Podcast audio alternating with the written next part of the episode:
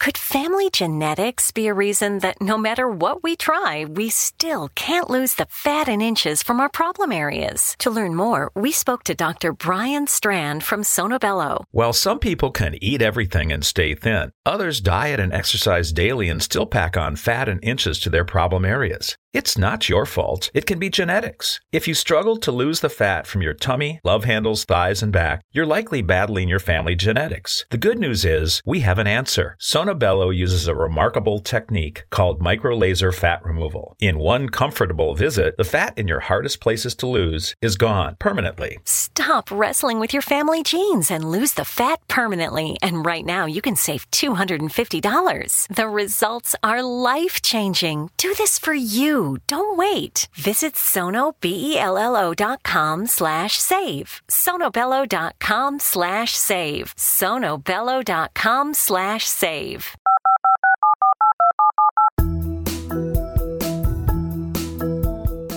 Did you know that when you're on the road with limited data or Wi Fi, you can still listen to the Zone Radio Show with Rob McConnell, The Science of Magic with Gwilda Wiyaka, X 1, Dimension X, Space Patrol, and every minute of the X Zone Broadcast Network by calling 213 401 0080, courtesy of Audio Now.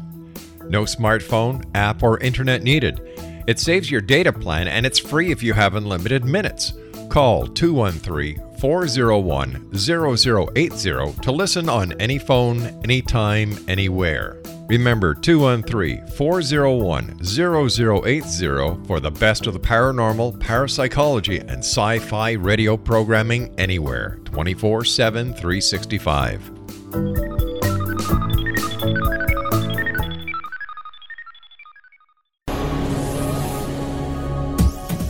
This is the Zone Broadcast Network, broadcasting worldwide on broadcast affiliates and satellite program providers, including CNN Broadcast Network, Sirius Satellite Network, Star Media, Good News Radio Network, Angel Broadcast Network, Wiki Broadcast Network, and WPBN TV. For more information on the X Zone Broadcast Network, visit us at www.xzbn.net.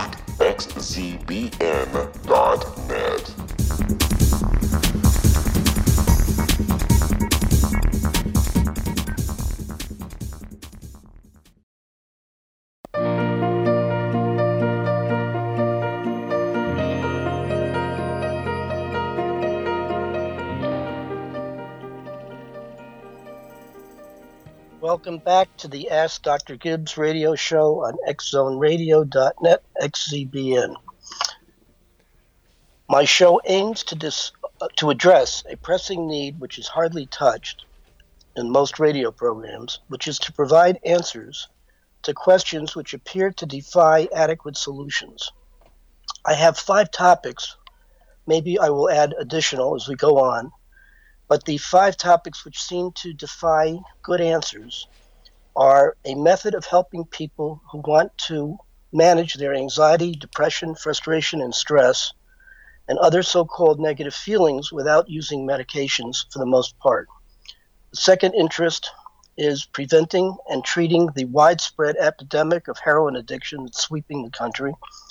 A third area is a proposal for enhancing the training of police and citizens alike in effectively intervening to de escalate potential violence.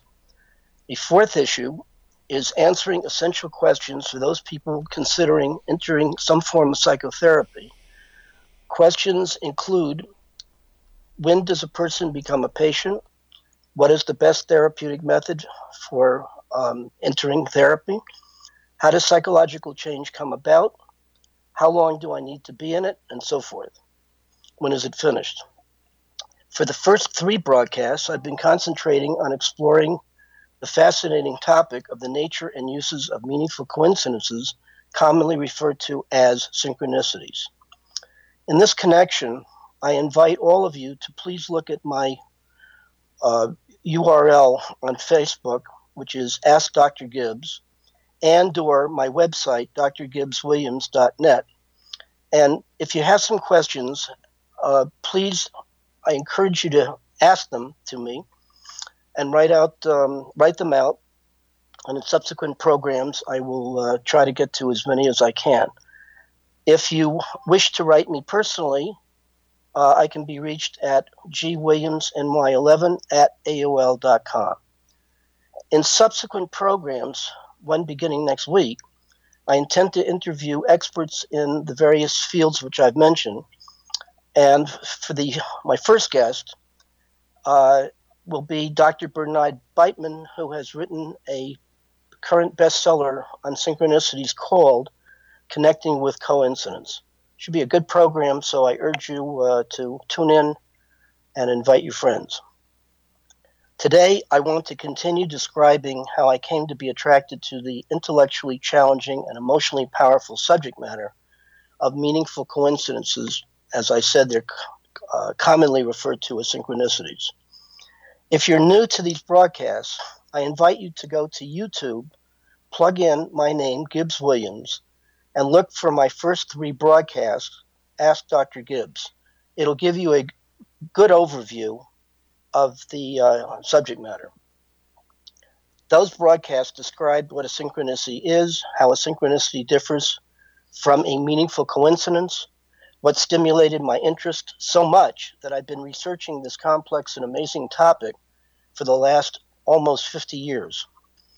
You might look at Amazon for details about my book called Demystifying Meaningful Coincidences, which summarizes my journey in the very interesting world of synchronicities. In the last broadcast, number three, I was describing my failures in my obsessive search to find what I believed were absolute answers to ultimate questions, such as who am I? What do I want? What's my life's meaning, if there is a life's meaning? How do I know it? And how can I make myself whole and the likes?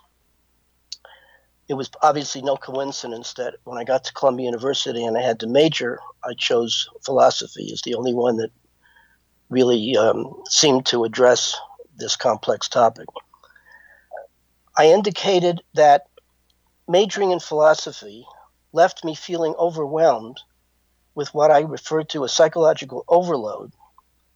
Uh, that was largely due to the great amount of excellent material by authorities in the fields of interest that I most resonated with, including speculative philosophy, depth psychology, the esoteric occult, including such pathways as astrology, tarot, Kabbalah, teachings of Ouspensky, Alice Bailey, and the likes, and spirituality, especially the famous mystics, and finally scientific method, which all appeared to be in touch with what I refer to as a pathway to capital T truth.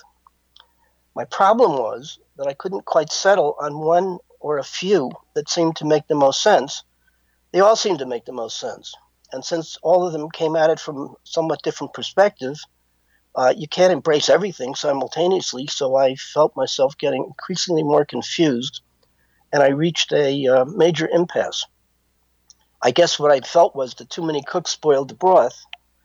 And I further learned much later on that I had to be my own final authority and that I had to synthesize the best of uh, what I was learning and try to formulate my own theory. We will continue on in a few seconds.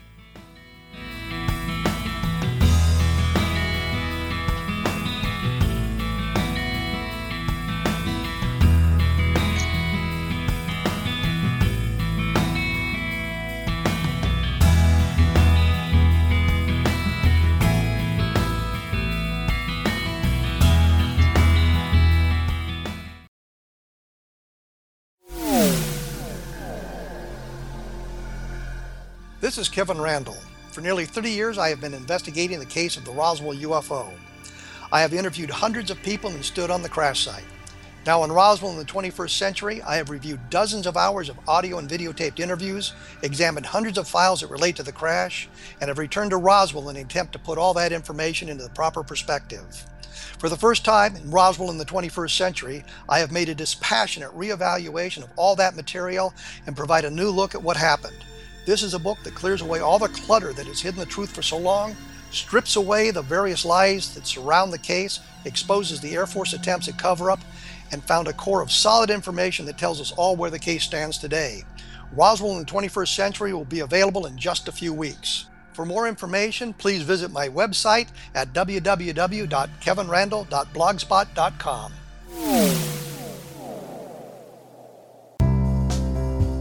Gibbs A. Williams, PhD, is a practicing psychoanalyst, supervisor, researcher, and author in New York City. Much of his life has been dedicated to understanding nature and the uses of meaningful coincidences or synchronicities. His radical and original non Jungian, non mystical, non magical theory of synchronicities illuminates much of the fog surrounding this challenging and perplexing topic. His ideas and manners are fresh, presented in a style that is both entertaining and highly informative. He is also an expert on crisis intervention, specially focused on violence reduction for the police and citizens, mastering anxiety, frustration, and stress without the use of medication, and effectively preventing and treating heroin addiction.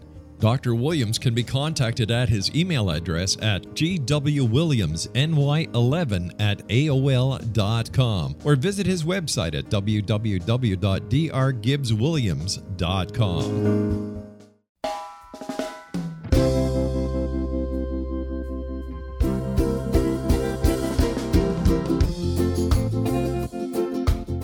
This is Johanna Carroll, host of Dialogue with Divinity on the X Zone Broadcast Network. While walking along Kaanapali Beach in Maui this past year, I kept discovering all these shells and coral in the shape of hearts. My dialogue with Divinity was very simple. Do you want me to do a retreat to heal people's hearts in Maui next year? And of course, the answer was yes. As a master spiritual teacher, I am offering you a neat retreat called Rise, May 8th through the 12th, 2017, and the chance of a lifetime to rest at a five star resort for five days and experience a spiritual renewal of your heart and soul. Kaanapali is one of the top five beaches in the world. This stunning resort has undergone a $40 million renovation. I walked the entire property, checked out the room choices on your behalf, and I must say it is stunning. Our conference room faces the ocean with sliding glass doors. Maui is known as Mother Maui because it is a soft, gentle, healing energy. In the embrace of Mother Maui, you will feel yourself rising from the limitations of an ordinary life to an extraordinary journey of peace, bliss, and harmony a greater sense of clarity. Our Rise retreat ignites renewal in the sacred elements of air, water, earth, fire, and wind. There's plenty of free time to enjoy all that Maui has to offer. A small deposit is required now to reserve your space as this retreat it will sell out. For more details, please go to johannacarroll.com and register today Aloha, and I'll see you in mystical Maui.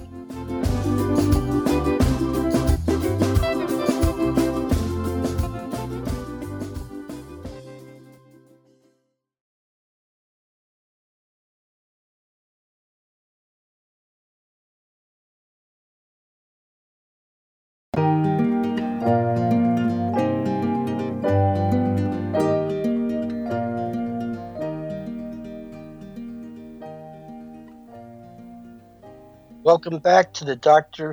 Gibbs Show. Ask Dr. Gibbs. I indicated that when I reached this kind of intellectual impasse, out of being overwhelmed with uh, too much meaning or too much knowledge, I had also entered two different therapies to try to sort out my troubles. And unfortunately, from my vantage point, even though they were good therapists and I tried real hard, uh, the truth of it is that that particular therapy or those particular therapists were really not for me, but I didn't know any better. So that I essentially felt as if I failed after six years, twice a week. And I was still as what I believe was messed up after the therapy as I was when I entered. Though I though feeling that way, I pressed on and continued to look for what I believed was hopefully absolute truth. At this point, I found myself uh, experiencing what I call the lure of the occult. It was largely um, discovered as I discovered a bookshop next to um, Bloomingdale's in Manhattan, which was called Mason's Bookshop, a cult bookshop. And I met Mason, who was a real character. I told him my interest, and he said, "Let me introduce you to some high-level um, esoteric occultism." And he introduced me to people like Ouspensky and Alice Bailey, if you know these people. And also, I said I was interested in astrology. And he said, Here, take this book. You'll be able to construct your own charts. And then, uh, at your pleasure, um, read them and see what you think. I indicated last broadcast that I did some experiments and did a major experiment on Wagner, who I knew nothing about except that I liked his music. And I read um, five definitive biographies, but first constructed five uh, charts and uh, synthesized them and um, then used the uh, biography material, biographical material to check. We all have that friend who wakes up early to go get everyone McDonald's breakfast, while the rest of us sleep in. This is your sign to thank them. And if you're that friend, this is us saying thank you. Now get a sausage McMuffin, sausage biscuit, sausage burrito, or hash browns. Choose two for $2.50. Enjoy a large iced coffee for just $2. Price and participation may vary, cannot be combined with any other offer or combo meal, single item at regular price. Ba-da-ba-ba-ba. Texting privacy policy and terms and conditions posted at textplan.us. Texting enrolls for recurring automated text marketing messages. Message and data rates may apply. Reply stop to opt out. The pandemic has been hard on all our kids. New studies show more than one in three children who started school in the pandemic now need intensive reading help. Here's the good news your child can be reading in just 30 days, guaranteed, with Hooked on Phonics. My first grader was behind in reading, and this program has made a huge difference. She's now reading above grade level. I use it for my kids' nightly reading for school. We love it, and it's super easy and quick to do. My kid, who just turned four years old and has been using the program since January of this year, can now read. Thank you so much, Hooked on Phonics. Even if your child has been struggling, Hooked on Phonics will teach your child to read in just 30 days, guaranteed. And right now, you can get started for just $1. Text the word KID to 323232 right now. It's fast and easy. Text KID to 323232 and teach your child to read in just 30 days, guaranteed. Text the word KID to 323232. Text KID to 323232. Out the uh, readings and discovered that uh, it was uncannily uh, accurate. At which point, I started to do everybody's chart. I must have made a hundred of them with the idea of purposely debunking this. I really uh, thought this was very fanciful, and um, I learned in um, philosophy that um, uh, people there's a sucker born every minute, and that all sorts of people who are good natured will try all sorts of um, theories to um, try to break through to uh, esoteric wisdom, and it's largely nonsense. But as I did each one of these charts, I couldn't help believe uh, this doesn't seem to be nonsensical. It seems like really interesting material. That then, along with my interest in the esoteric occult, was parallel with having met some very interesting people who turned me on to spiritualism. And I attended the First Spiritualist Church of uh, New York, which met in the Ansonia Hotel on Sundays. And uh, I was able to meet some extraordinarily fascinating people. Among them was a psychiatrist who uh, privately went into uh, trance and believed that he was dictating uh, poetry from Freud and Jung and other such really uh, remarkable people. And I felt like, um, gee, finally I was in league with, um, though obviously offbeat people. Um, maybe this stuff was really pretty mainstream and I should change my attitude to what Freud had described as the black mud of occultism.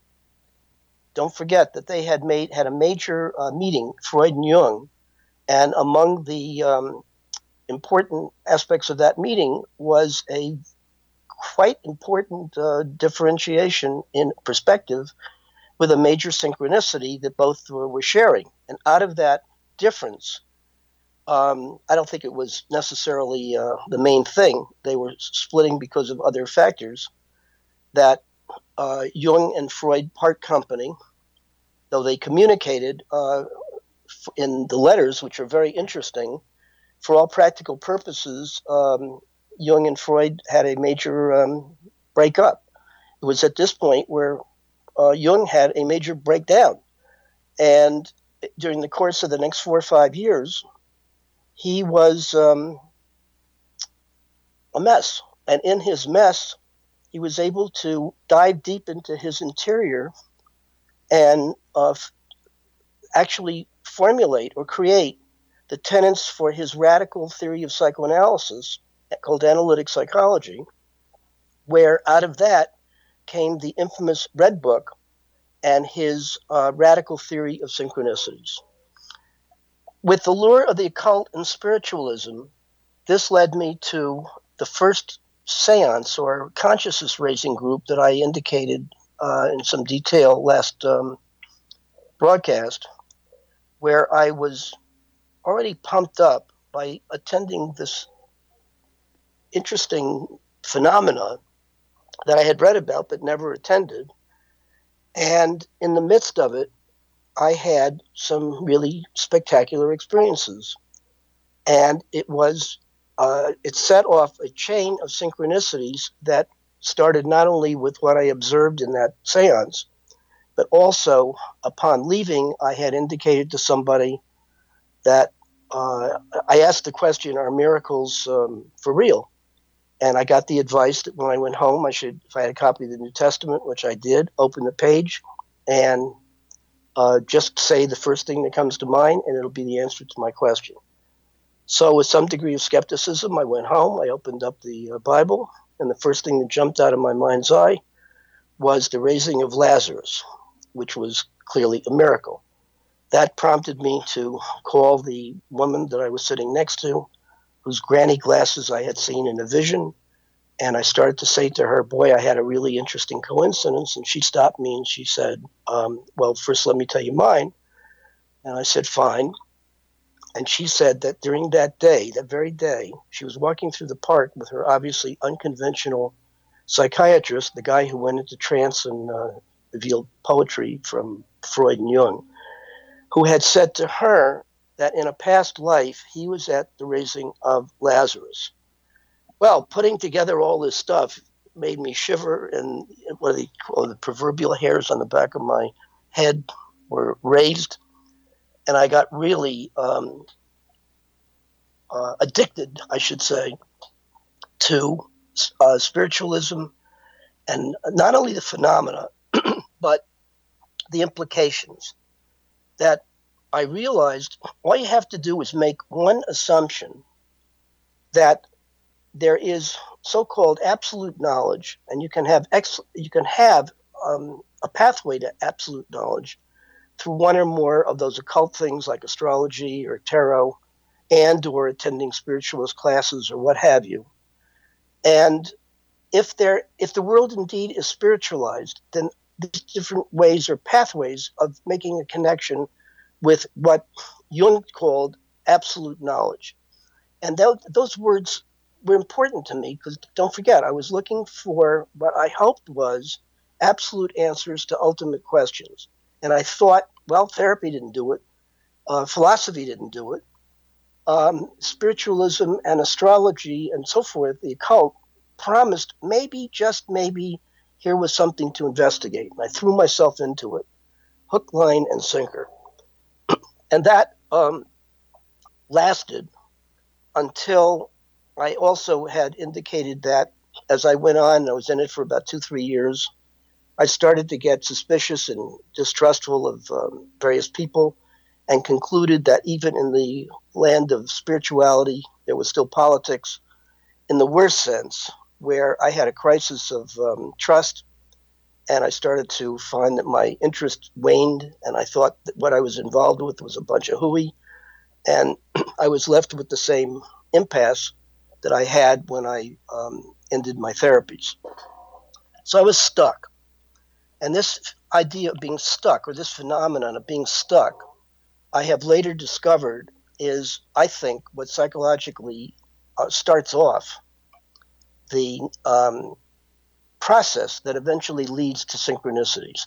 They they start in a in a um, place where the person who's going to have a synchronicity feels overwhelmed by not being able to uh, free himself from this these kinds of impasses. And synchronicities, I believe, occur at a point where if your attitude is to find answers to these impossible questions, it initiates a process, I, I, think a creative process, of which I believe everybody has their own. And if you follow that process, eventually you will amass clues which will eventually form a pattern which can be interpreted or will have, take the appearance of a synchronicity, which still has to be decoded. More of that um, next week or the week after. It's also important that I had started and maintained a journal which would be peppered with significant major coincidences, 19 in all, for the next 15 years. And I wasn't quite sure why I collected them, other than, you know, the feeling. If you get these things, they often feel amazing and they seem to defy ordinary rules of logic. And you scratch your head and you think it's improbable that I should be thinking of a girlfriend of 20 years ago and the phone rings and guess who's on the other end of it? You know, things like that. Those are sort of small, but they're bigger ones that really um, you just can't help but be amazed by them. And that led to my increased interest in not only collecting these things and bathing in what Jung calls numinosity, the, the, um, the feeling of the uncanny and the feeling of something really special, extraordinary experiences in the usual flow of very unexceptional um, and sort of you know middle level experiences which which we generally have in life. This led me to immerse myself in the literature of synchronicities, of which there was no question that then and even now the majority of the reading and the interpretation and the uh, theory building and, and exposition is essentially that of Jung and his followers. Uh, there's a couple of important books, I think, if you're interested in this, that I would um, suggest you get a hold of. Uh, one of them is, is uh, Jung's autobiography, Memories, Dreams, and Reflections which outlines how he became interested as a child in coincidences and eventually what led him to his radical theory of synchronicities. Another one, which details his particular theory, is called an acausal uh, principle, um, which I suggest you pick up. The if you want a very basic book on synchronicities and a good introduction, get a hold of Koestler's The Roots of uh, Coincidence. It's an excellent book. As a reaction to my doubts, but sustained interest in the subject matter, I started to seriously research the subject. And so, as I said, that involved uh, that that meant that I would have to read everything I could on the uh, of the literature in synchronicities and so forth. I wrote a num- down as I was doing this. I wrote down a number of reasons why this subject matter sparked my interest, which uh, you can see listed in my book. We will have to uh, take a pause here, and we will return in a few seconds.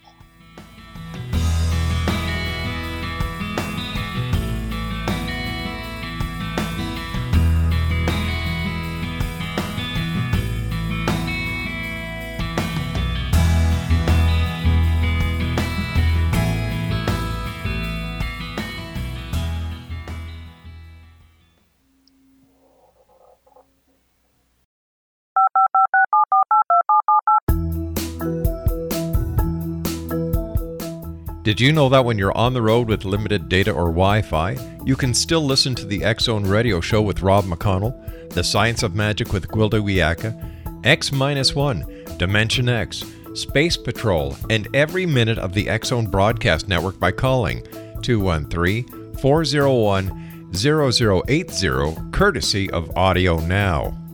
No smartphone, app, or internet needed. It saves your data plan and it's free if you have unlimited minutes.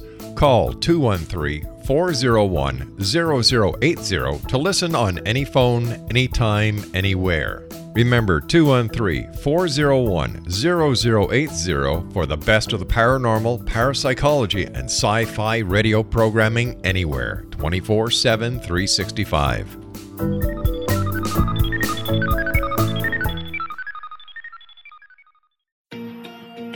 Wouldn't you love to know the secret to everything? Well, then, meet Dr. Kimberly McGeorge and her cutting edge breakthrough knowledge that combines science with possibility. Dr. Kimberly brings real life answers and healing to those open to alternative solutions. She teaches solution based programs and classes that will change all areas of your life forever. Specializing in conscious creation, intuitive readings, and energy medicine, you can rapidly shift health, relationships, business, and money and abundance challenges quickly. Receive her best selling book, Secret to Everything, at no cost by going to secrettoeverything.com forward slash X Zone. That's right, transformation can start now. Just go to secrettoeverything.com forward slash X Zone and receive Dr. Kimberly's book for free.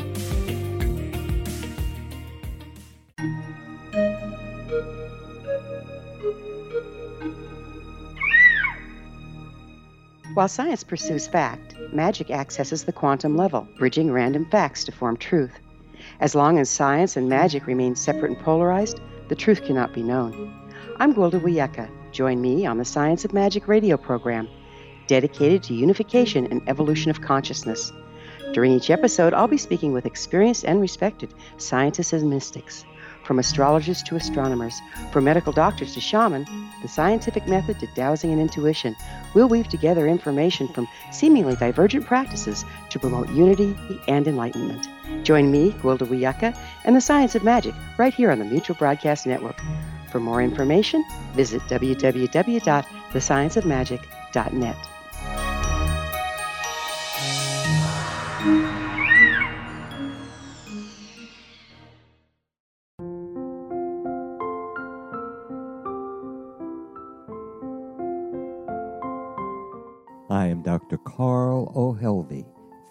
president of a new cancer foundation focusing on evidence based physical, mental, and spiritual interventions, including natural cancer cures, prayer, meditation, affirmations, nutrition, and other related holistic cancer prevention and cure modalities. These are used in cancer education, research, and finance. We all have that friend who wakes up early to go get everyone McDonald's breakfast, while the rest of us sleep in.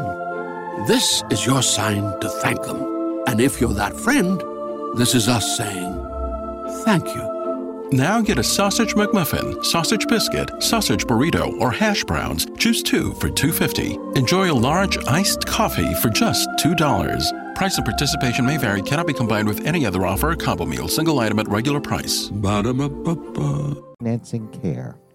I ask for your help to continue this important work by donating at www.holisticcancerfoundation.com.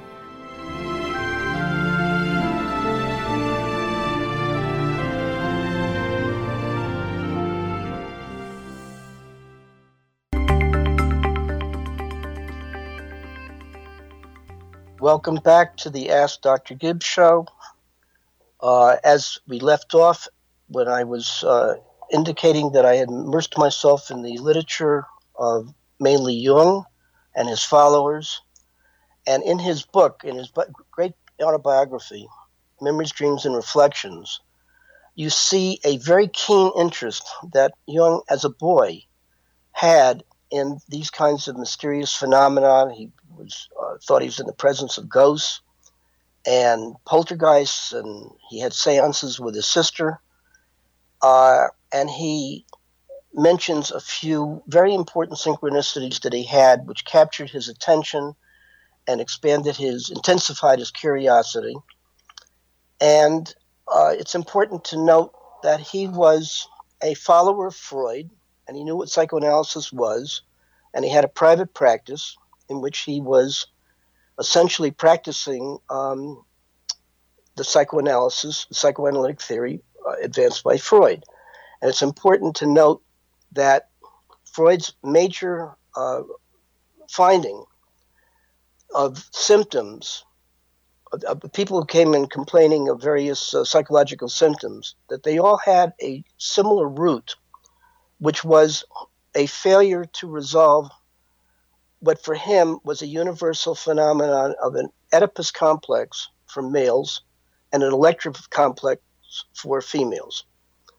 And he believed that if you could get to the the um, childhood experiences of kids via dreams and free associations, that you would connect with what he believed was the personal unconscious, and the personal unconscious was really the place where he felt that the a person's absolute truth resided, so that the so-called talking cure was encouraging a patient to just say what was on their mind, and that ultimately, if they were direct and honest enough, there would be certain themes that would start to emerge, which indicated that people who were suffering from neurosis were all headed childhood impasses over issues primarily of sexuality, not only in the narrow sense, but in the wider sense of reaching out and connecting with people and keeping loving and not being swayed by problems of ambivalence and so forth. The he kept on in this vein, practicing Freudian analysis until he began to feel that many of his patients, which were who were over 35, didn't really seem to be hung up on issues of sexuality. That instead, virtually all of them seemed to suffer from complaints of emptiness, and though many of them were successful in pragmatic and um, external terms, they seemed to be successful. They all seemed to suffer from an absence of basic meaning. And um, complained about their whole self being uh, a collection of various selves, which were often a, in a civil war with each other. So this was a really this was an entirely different point of view than Freud, and actually the two of them were talking past each other. Freud really was dealing with people who were hung up at around three years old when the triangle between mother, father, and person, patient, get stimulated, and, and indeed for many people, and this is really true, that they do suffer from an unresolved Oedipus or Electra complex. And for them, Freudian analysis was often the treatment of choice. Whereas Jung was really talking about a different set of problems. Unknowing to each one of them, he was really dealing with problems as far back as year one, which is remarkable that's called pre-Oedipal experience, and it's remarkable by virtue of the fact that kids don't talk until they're about two. So how are you going to get to what ails them if they can't communicate in words and concepts? Well, his particular brand of um, psychology found a way to connect with this area of experience. And it was largely a reflection of his own problem that in his breakdown, he was able to uh, dispense with Freud because he felt it just didn't work. It didn't apply to him. And really invented, as all great psychologists do, if, if they've exhausted um, attempts to heal themselves with what's currently going on, at least some of them, if they can keep persisting and they're smart enough and can bear the um, uh, self analysis, they invent their own theory. And of course, most of them do the same thing. They, they, they believe that if they've been successful that everybody in the world must suffer from the same thing, so they make an overgeneralization that their way is the only way or the best way, and try to seduce everybody into um, Jungian therapy, as Freud tried to do it with Freudian therapy and so forth. It's also important to note that there are about 365 different therapy approaches, and that um, all of them, all the therapists who uh, practice those, must be getting paid for doing apparently good work. And one of the chief questions that one should ask when they, if they're approaching going into therapy is what approach is best for me. And as we get, continue on, I will try to give you some guidelines as to how to see if you can make the best fit. Ultimately, the highlights of Jung's theory are that he was a Platonist.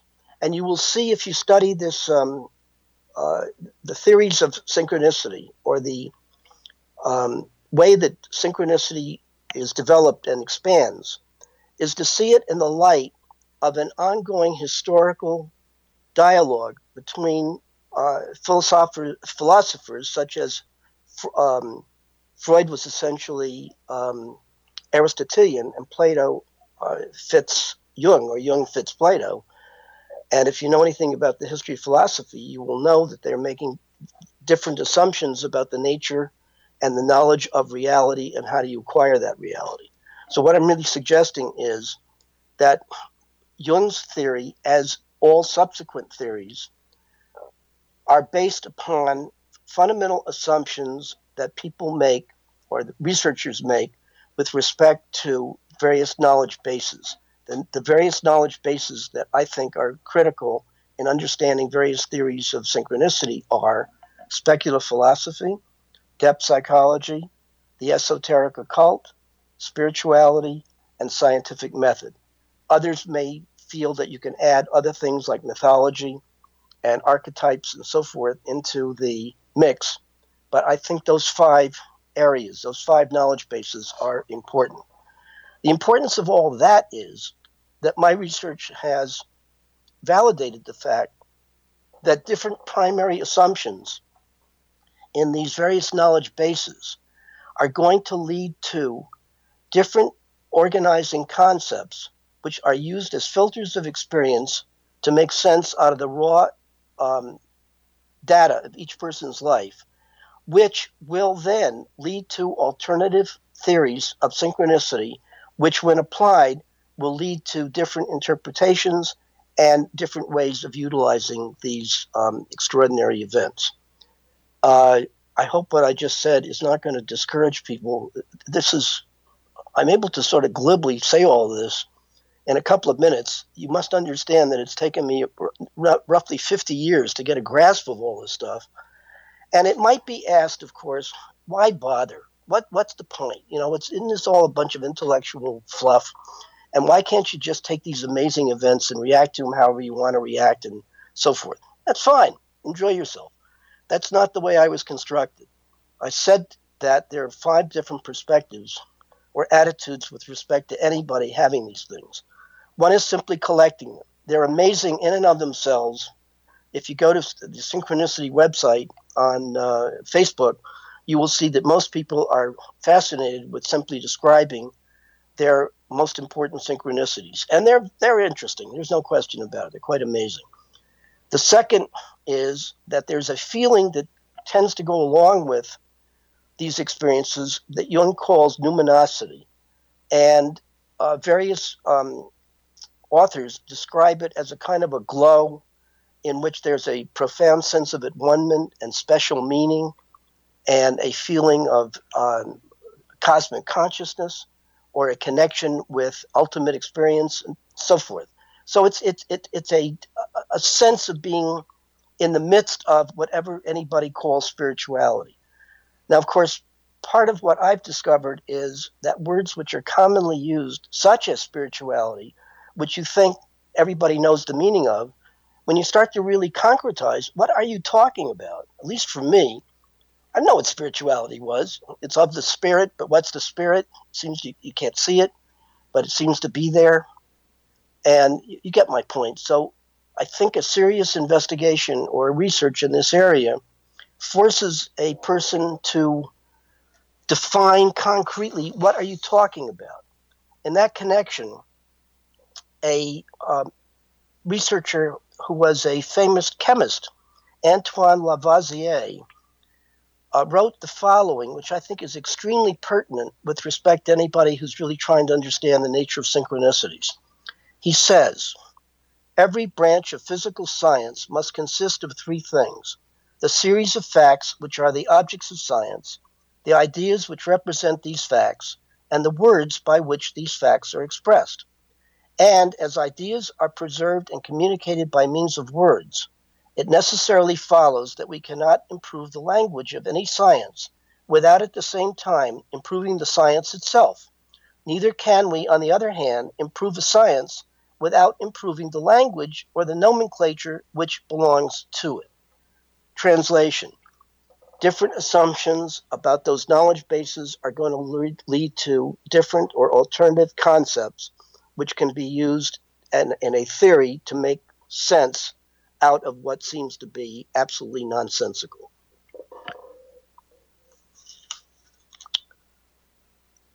Jung had in his practice a number of people who brought in uh, an increasing amount of meaningful coincidences or synchronicities.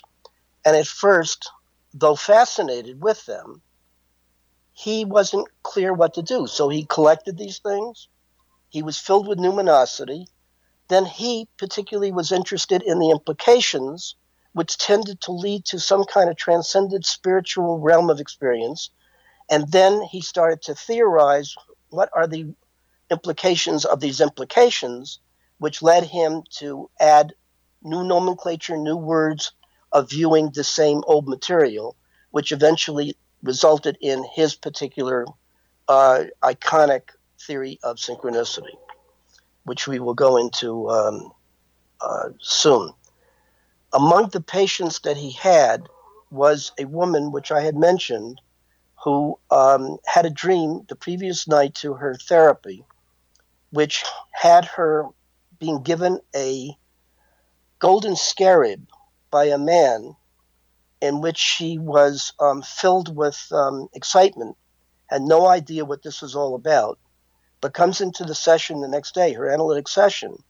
And as she is relating this uh, interesting dream, Jung hears a tapping at his window, and being a botanist, was able to realize that the tapping at the window was caused by a beetle that had the title of Golden Scarab.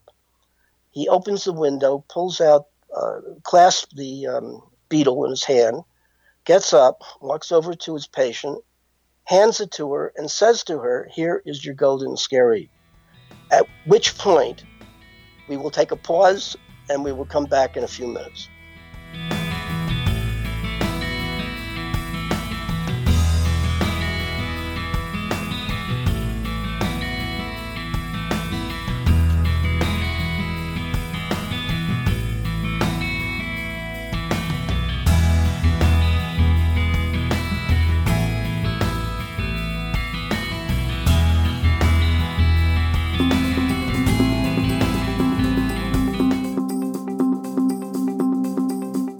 As host of Dialogue with Divinity, I am thrilled to join the Zone Broadcast Network and their growing number of affiliates. My quest for a connection to the divine ignited my successful career path as an international spiritual counselor for over 40 years, an author of four books, and well known metaphysical educator. My clients call me their spiritual mama. So, my job is to offer you a radio show to help you grow spiritually with wisdom and get specific tools from guests who are experts in their field. Tune in to Dialogue with Divinity and be part of the conversation with Spirit. My goal, your happy soul.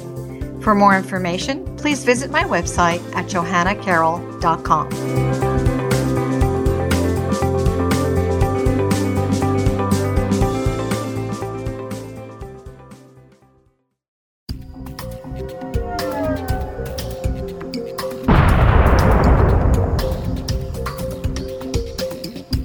Coming soon to the Zone Broadcast Network is a different perspective with me, Kevin Randle, as your host.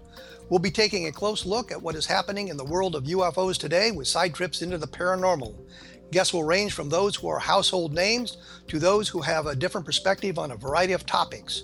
No topic will be taboo, but there will be tough questions asked as we all search for the truth about UFOs, the paranormal, and those things that excite us. Sometimes we'll agree with a guest and sometimes we won't, but we'll try to keep the program topical. For those of you who like to read, be sure to visit www.kevinrandle.blogspot.com and remember to listen to the other fine programs on the X Zone Broadcast Network at www.xzbn.net.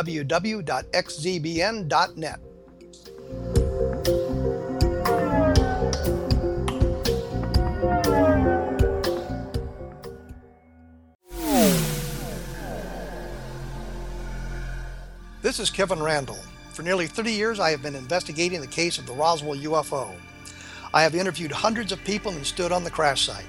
Now, in Roswell in the 21st century, I have reviewed dozens of hours of audio and videotaped interviews, examined hundreds of files that relate to the crash, and have returned to Roswell in an attempt to put all that information into the proper perspective. For the first time in Roswell in the 21st century, I have made a dispassionate reevaluation of all that material and provide a new look at what happened. This is a book that clears away all the clutter that has hidden the truth for so long, strips away the various lies that surround the case, exposes the Air Force attempts at cover up, and found a core of solid information that tells us all where the case stands today. Roswell in the 21st century will be available in just a few weeks. For more information, please visit my website at www.kevinrandle.blogspot.com. Afterlife expert Roberta Grimes was the first one to say that dying can be fun. Now, her best selling book, The Fun of Dying, is available in stores worldwide. So, if you wonder whether death ends life, how it feels to die, or what heaven might be like, The Fun of Dying was written for you. And if you have always been afraid of death, or if you worry that your life has no meaning, let The Fun of Dying ease your fears and bring new meaning to your life. Nothing said in The Fun of Dying is based on the teachings of any religion. Instead, Roberta draws on evidence to explain how death happens, how it feels, and what comes next. A lot of the best death related evidence was produced in the first half of the 20th century. When it is put together with recent discoveries, it tells a consistent and amazing story. Roberta Grimes blogs and answers questions at robertagrimes.com. Her wonderful book, The Fun of Dying, is available on Amazon and at stores worldwide wherever books are sold.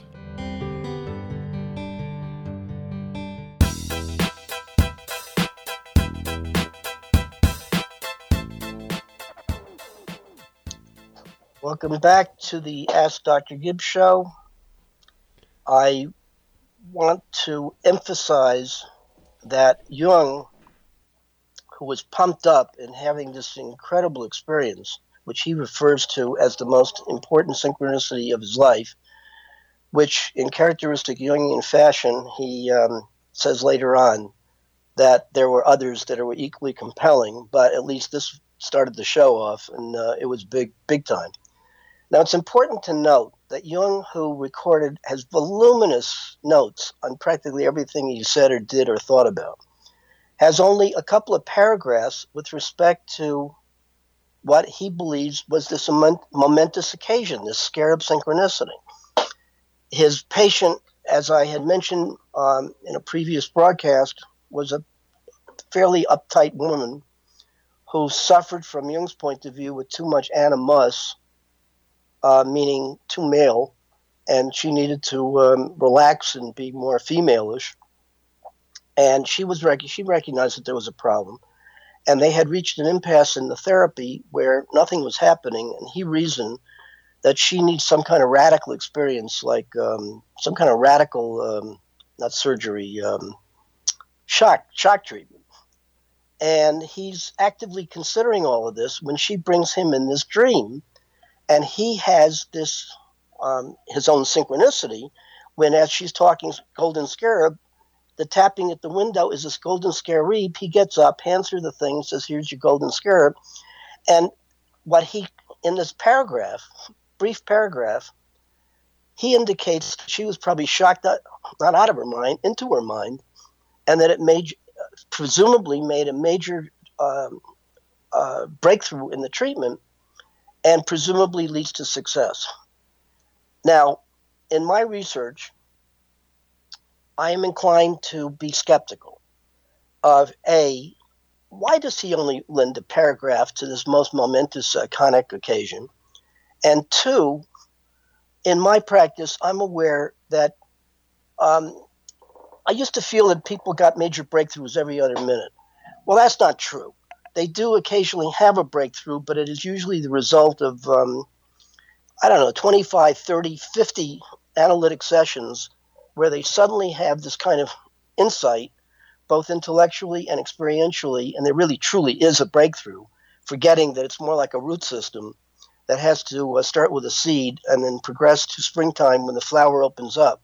And you see the flower, and presumably that's the breakthrough, but forgetting that there was a whole process of having planted the seed and letting it, you know, create a root system. So I became very skeptical. However, there is no doubt in my mind that that synchronicity was a shared synchronicity, and whether his patient really benefited from it or not, or was excited for the day but lapsed back into her own symptoms the next day, which I suspect. For Jung, this was a really major breakthrough. At the time, he had isolated, um, or he had bits of his theory, which were all sort of floating around, but he hadn't been able to synthesize them. And as a result of this particular momentous experience for him, he was able to fit them all together into a pattern that validated for him that he was on the right road with respect to his synchronicity theory and spent the rest of his life um, investigating it and researching it and adding bits of uh, new theory and so forth. So it was momentous for him. Um, now, as a scientist and as a follower of Freud, he was also aware that if he writes this stuff out, he's going to be on he's going to really open himself up to great attack by the Freudians, Freud himself, and anybody scientific.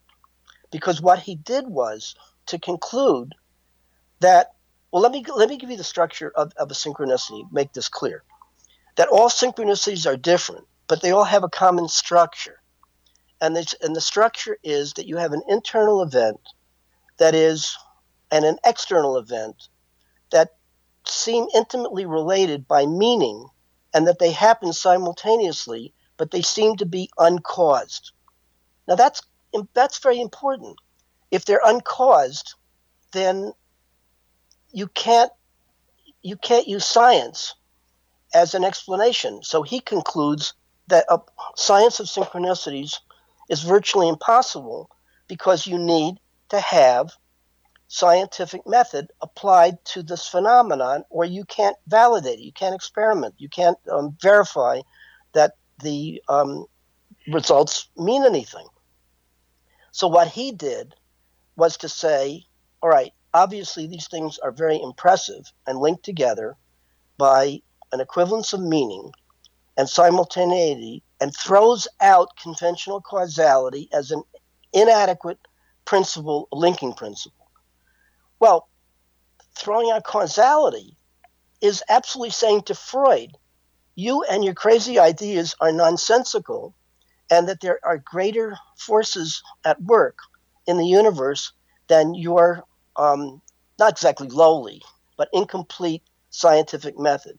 You guys are too intellectual, you're too heady, and you leave out half the experience of what makes meaning in life. Like, for example, you're, you're, you're omitting an interest. Well, first of all, you're saying coincidences either don't exist or they're meaningless, and that you're just um, fooling around with, uh, you know, astrological occult things, and you're getting uh, carried away by this fanciful fantasy stuff. In addition, you are th- not only throwing out causality, but you are um, absolutely irrational and you don't you don't let in, or Jung would say, you don't let in experiences which everybody has that they find extremely important, like the role of luck, destiny, uh, synchronicity, maybe karma. And there was a whole load of stuff that people feel is extraordinarily important and that is omitted from a Freudian interpretation. Jung posits three anti causal arguments, of which the first one is method. He said that there is no scientific method which is able to pin down these like firefly flashes um, uh, happenings. And if you can't pin them down, you can't experiment. If you can't experiment, you can't. Uh, uh, you don't have a science of synchronicities. It's anti-scientific. The second and third arguments have to do with the problem of meaning that causality is implied in the traditional view of making meanings where you have at least a little space of time between something that happens and then something else happens that may be similar, but that you have to be able to pin them down with that space of time. And since they're seemingly, they happen simultaneously, you can't pin them down. The same with simultaneity, that these things seem to happen almost together, so there's no way of using scientific method to make sense out of them. And concludes this is the key to this. Jung concludes with this radical conclusion that a a scientific understanding of these amazing events not only is not rational you can't you can't uh, think of something that's rational in, in uh, jung's point of view you can't even imagine that it would be possible so he throws out conventional causality as a linking principle and comes up with this rather radical notion uh, of acausal connectedness. That is a radical leap. Uh, he quite rightly uh, understood that Freud was going to pin on him the criticism that he's really fooling around with. It was getting enmeshed in the uh, what Freud calls the um, black mud of occultism, and creates for all time this ongoing powerful uh, argument or dialogue between the Platonists, Jung, the Aristotelians, scientific, on the other. And it is within that dialogue that I think initially I straddled the middle. And as I continued to research, I think what I found is a third way which takes into account some of the insights of uh, certainly of Freud and some of the important contributions of Jung, and may have found a third way which combines the best of both, yet to be proved. In effect, what I saw was happening as I did this over decades, can't believe it's decades, over decades, is that I was paving the way, I thought and think, is truly a way of viewing or proposing a science of synchronicities that indeed can be studied using conventional scientific method, yet to be shown. What my research is really doing is taking Jung's seemingly irrefutable three anti causal arguments and saying that, contrary to what his belief is, his dogmatic belief, I might add, is really a um, bias toward and short sightedness uh, based upon uh, limited critical thinking, and that my research, of which my book on demystifying meaningful coincidences is what I believe a successful rebuttal of his three um, major uh, arguments or uh, causal anti-causal arguments. In so doing, I realized that as I was researching that I was raising more questions than providing ultimate answers and it was answering each of these questions in turn that led to eventually my um, radical theory of synchronicities which we'll take up in further broadcasts. It was a pleasure. I hope you will send in your questions um, to me and i'd be happy to um, answer as many as i can. Thank you for listening. Please invite your friends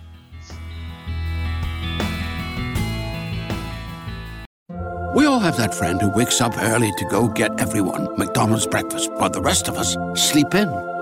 This is your sign to thank them. And if you're that friend, this is us saying thank you. Now get a sausage McMuffin, sausage biscuit, sausage burrito, or hash browns. Choose two for $2.50. Enjoy a large iced coffee for just $2. Price and participation may vary, cannot be combined with any other offer or combo meal. Single item at regular price. Ba-da-ba-ba-ba.